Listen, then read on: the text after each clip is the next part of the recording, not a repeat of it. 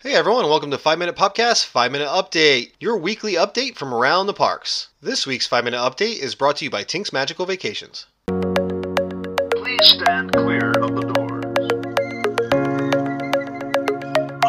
Oh boy! To infinity and beyond! First up, we have something I like to call This Week in Disney History. That is where we look back in time of dates of this week coming up and see what cool things happened. So up first is Monday, November eleventh. On November eleventh, nineteen thirty-seven, the final animation is completed of Snow White and the Seven Dwarfs. Um, that is Walt Disney's first animated feature with Buena Vista Studios. Kind of started the whole thing, so I thought that was really cool.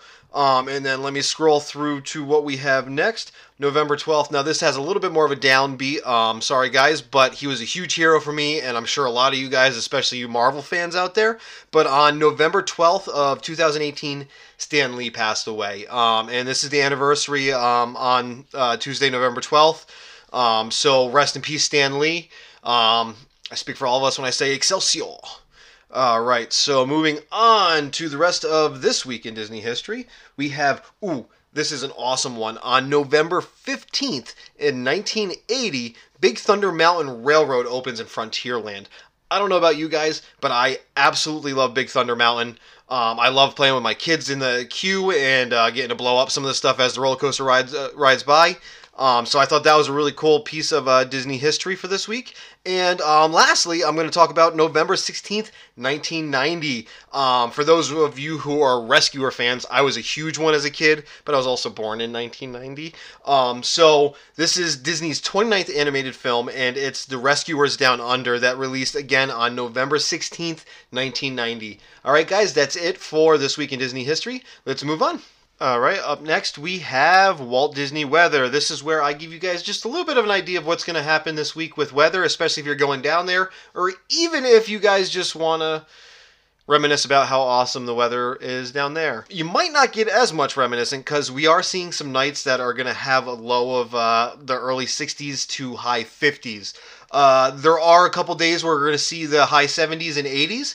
But it is a kind of mellower day as far as Florida is concerned. On Monday, we're looking at partly cloudy with a high of eighty-two. Again, they're going down in the sixties at night. Um, so definitely bring some type of sweatshirt. I love those uh, Walt Disney jerseys, or they have some really great t-shirts at Ma- or sweatshirts at Magic Kingdom that you can pick up if you're getting chilly down there. Um, Tuesday's got a high of eighty-three, and that's where we're going down into a low of fifty-nine at night. Again, great time to pick up a Disney sweatshirt. Um, Wednesday's going to be a little bit colder of a day. It's only looking to get about as high as sixty-seven. Might go a little bit higher with the humidity of Florida. Um, and then the night's going to be right around sixty-one, sitting pretty much the same way everywhere else. Um, Thursday is going to be the last day without high, high possibilities of rain. There are some slight chances of a thunderstorm a little bit later on. But um, it's going to be about seventy-eight degrees with a low, or excuse me, a low of sixty-four. And Friday's where we come into a thunderstorm with a high of seventy-four, and chances of a thunderstorm on Saturday with a high of seventy-six. So I hope that guy uh, gives you guys a good idea what's happening if you're going down to Walt Disney World. And for those of you who are just listening to this section because you love hearing about Disney weather, you're welcome. So do I.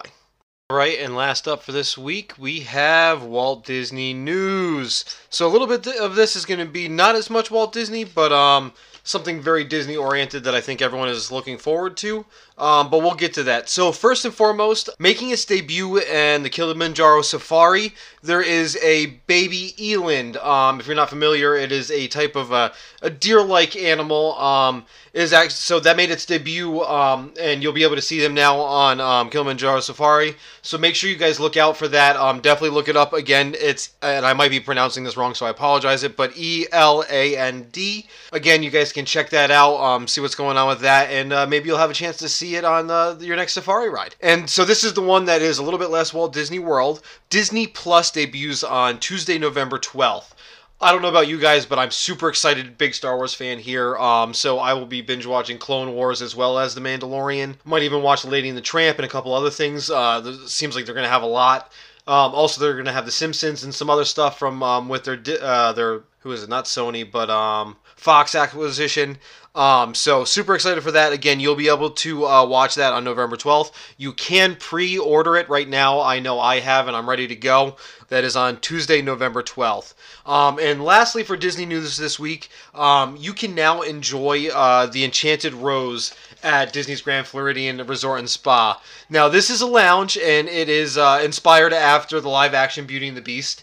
Um, everything I'm seeing looks absolutely beautiful. It's got that French gold and light blue, and it's it's very nice, and it's open for all ages. It does have shareable snacks as well as alcoholic beverages and non-alcoholic beverages for the uh, children underage. So definitely something that I'm going to check out when we go in May, um, and I hope you guys do too. All right, guys, that's it for this week, and I'll talk to you next time.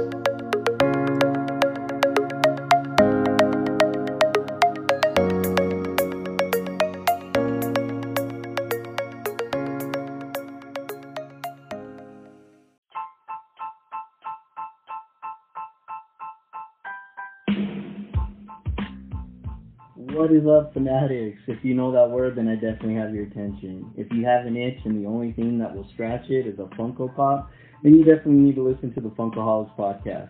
Follow these addicts as they talk everything Funko, from news, release, hunts, stories, and tips. The obsession is all too real with these active collectors. Download today from your favorite podcast platform. And remember, guys, coming from a Funkaholic, I used to think collecting was bad for me, so I gave up thinking.